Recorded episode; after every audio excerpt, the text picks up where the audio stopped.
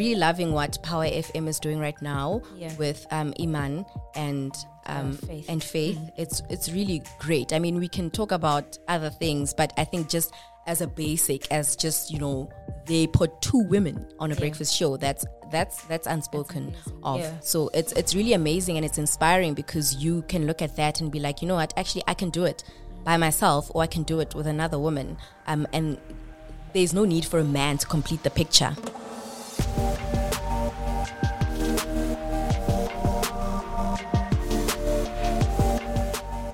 This is the penultimate episode of Off the Record, the podcast that talks to journalists and news personalities about the stories they cover and what it takes to get those stories to our big and small screens.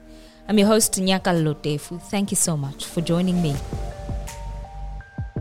When people learn what I do, I get asked questions about my profession. I decided to create this podcast to bring people into the newsrooms, editorial meetings, and producers' catch ups in the hopes that we could all learn the stories behind the news stories.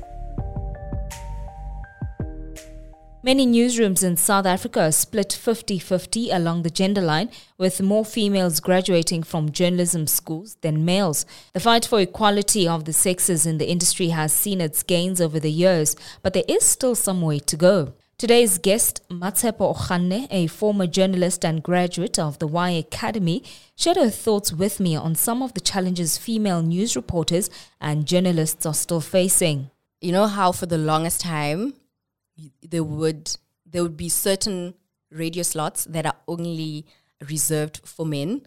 Or if there's a woman she has to have a man with Yeah. her so she's like the other woman. That's just so weird. I've always found it so weird.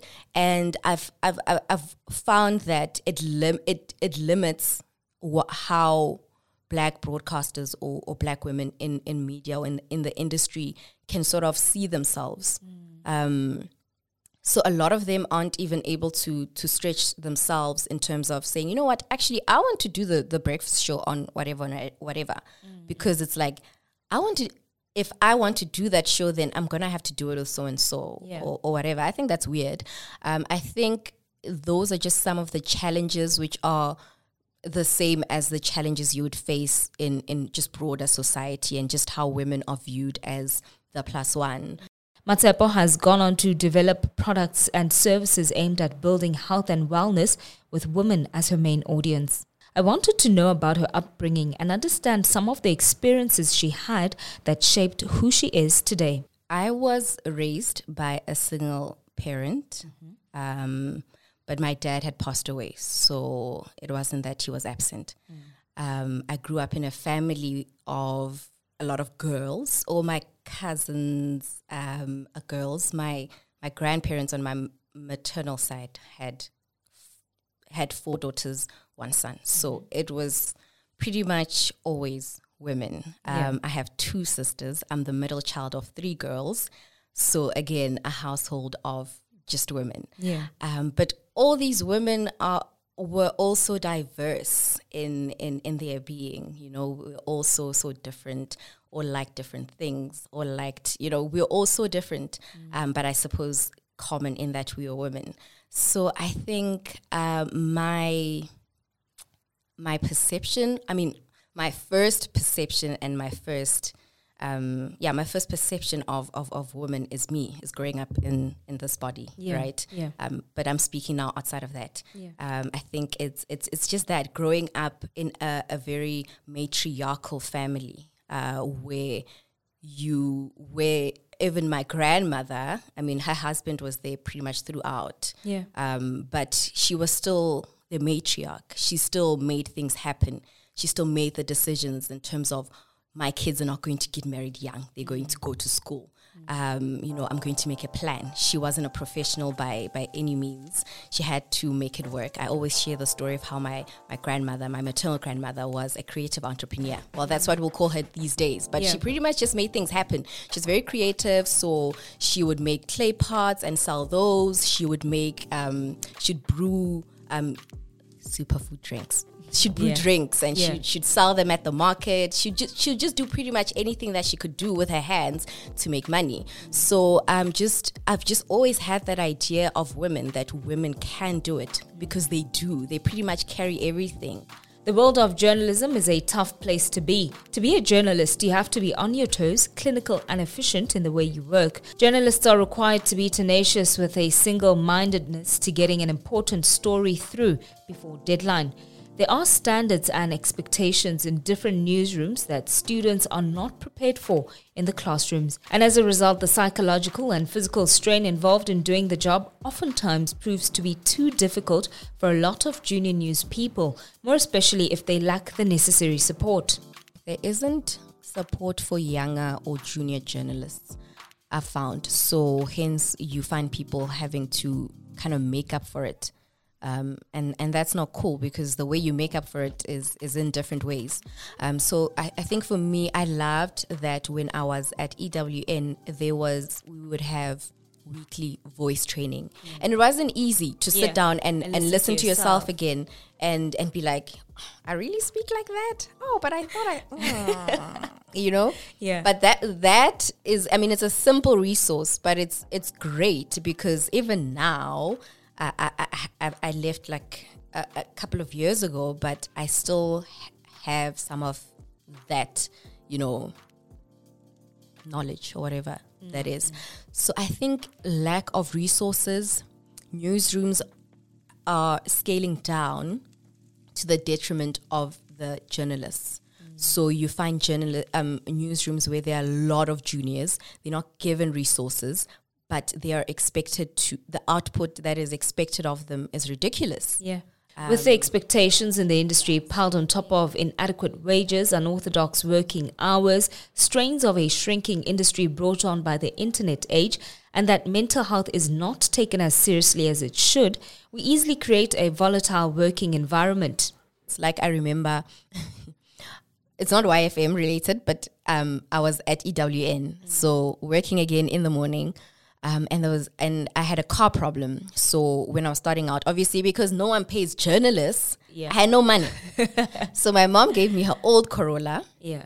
So it had car issues at some point, and it would just go off. So the um, I don't know what they call it, mobilize, something. Something like that. Yeah, it would just it would just go off. Yeah. And we were a few, I think we are on the second floor or third floor, something like that.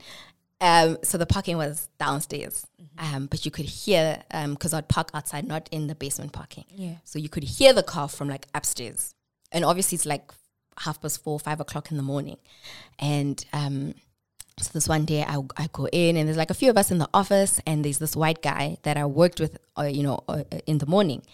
And my car went off. I mean, he had always been like edgy and off, but not just to me. Like, Yeah. Yeah.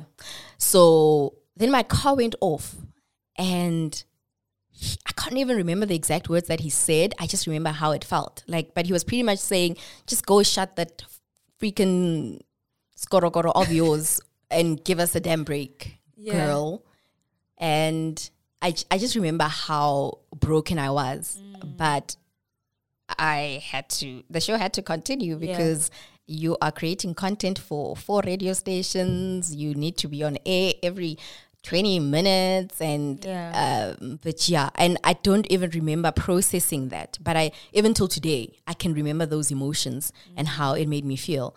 Um, but yeah, I, eh, that's everyday life, to be quite honest. Earlier in the season, I shared some statistics on journalists and mental health, which illustrate some of the challenges faced in the industry.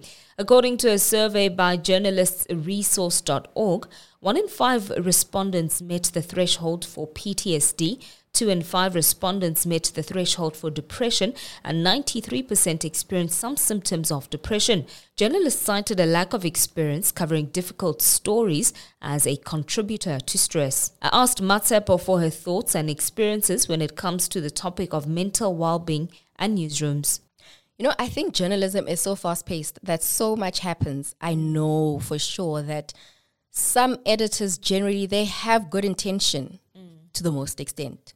Um, I when I was at EWN, we had um, we had access to a debrief with um, a mental health um, with a psychologist. Yeah. Um, I did it once.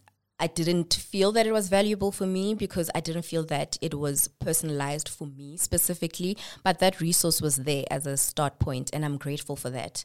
Um, but the job itself is, yo, it's it's really hard mentally Yeah. because you go through. I mean, it's a general practice in journalism that if it bleeds, it leads. Yeah. And that's literally what it is. 90% of the time, I don't know what it looks like now, but when I was in the newsroom, 90% of the time, you were leading with a story about death and people Yeah. dying. Yeah. And then you get to the end, you also, chances are, yes, once in a while you'll add like a nice entertainment story. But most of the time, you're ending with an international story about people dying as Yeah, well, yeah. you know. So that's that's really like it's really hard. Our guest in our previous episode was Pilane Pachadi, a journalist who left journalism for a time uh, to work as a government spokesperson. One of the reasons Pilani highlighted for his exit from the industry was because of the amount of money he was earning for the amount of work he was doing. He moved into an industry that he felt better valued his time. The impact of an increase in monthly earnings has a positive effect on mental health. This was the basis for a research paper authored by Rowena Jacobs and two others from the University of York. This paper sought to provide evidence to support minimum wage in the UK. Many journalists I speak to feel that the industry does not compensate its professionals adequately and either leave journalism entirely or support their monthly earnings with side jobs. After a series of events over the years, Matsepo got to a point where she had to make a choice that would alter the rest of her life. She chose to walk away from mainstream journalism and towards a career path best suited to her. So I still blog, I still write, I still um, I'm a freelance writer. I, I, I copyright for, for, for people, for clients and stuff.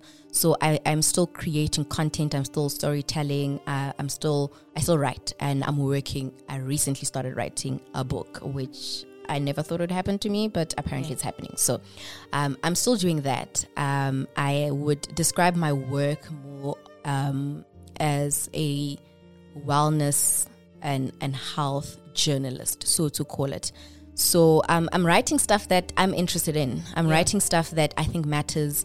I'm writing about stuff that people can lit- can can take um, and and and and apply to their lives, and it can it can change their lives in some way. So yeah, so that's what I mean by I'm still kind of doing it, um, but I'm not doing it under uh, uh, under anyone Yeah. specifically. So I'm not really contracted to anyone. If you're interested in finding more about the kind of work Matsepo does, you can follow her on Instagram at tepi underscore ochane. Uh, She has really found her own and it is providing great stories and information for her audience in the field of holistic wellness.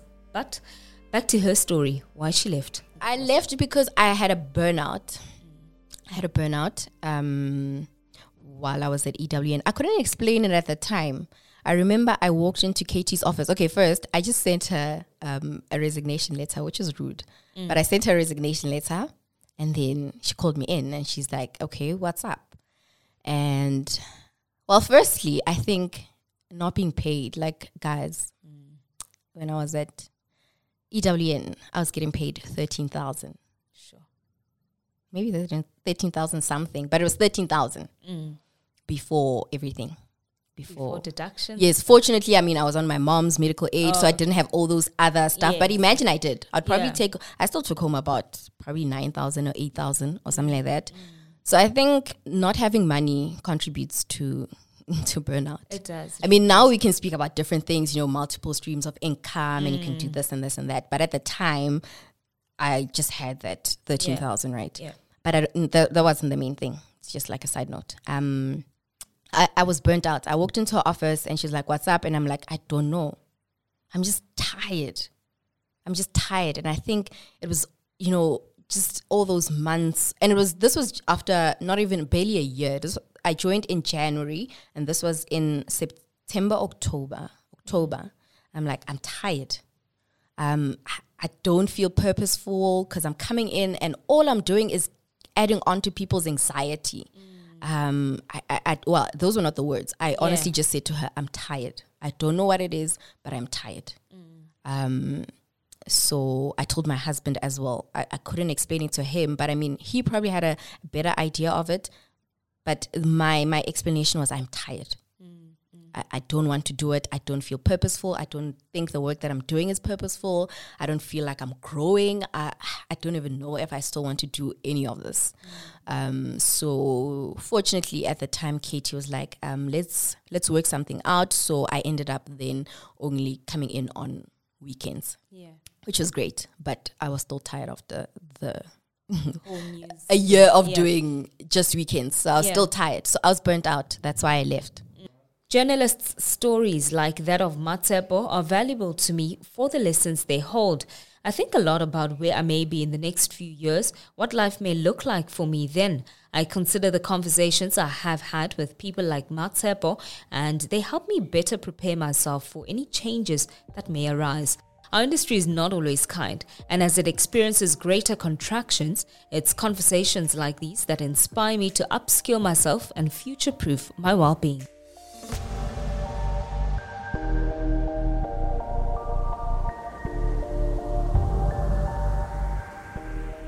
Mats, thank you so much for sharing with us. I appreciate it, and a big thanks to you for listening. Contact us on Instagram. We are at Off the Record Podcast, or hit me up on Twitter at underscore Nyakalo or at Off the Record PO. Off the Record is a Pi Slovakia Dance original podcast series. Research and writing by Nyakalo Tefu and Reatile Musweu. Let's meet up again next week for the last time this season. Goodbye.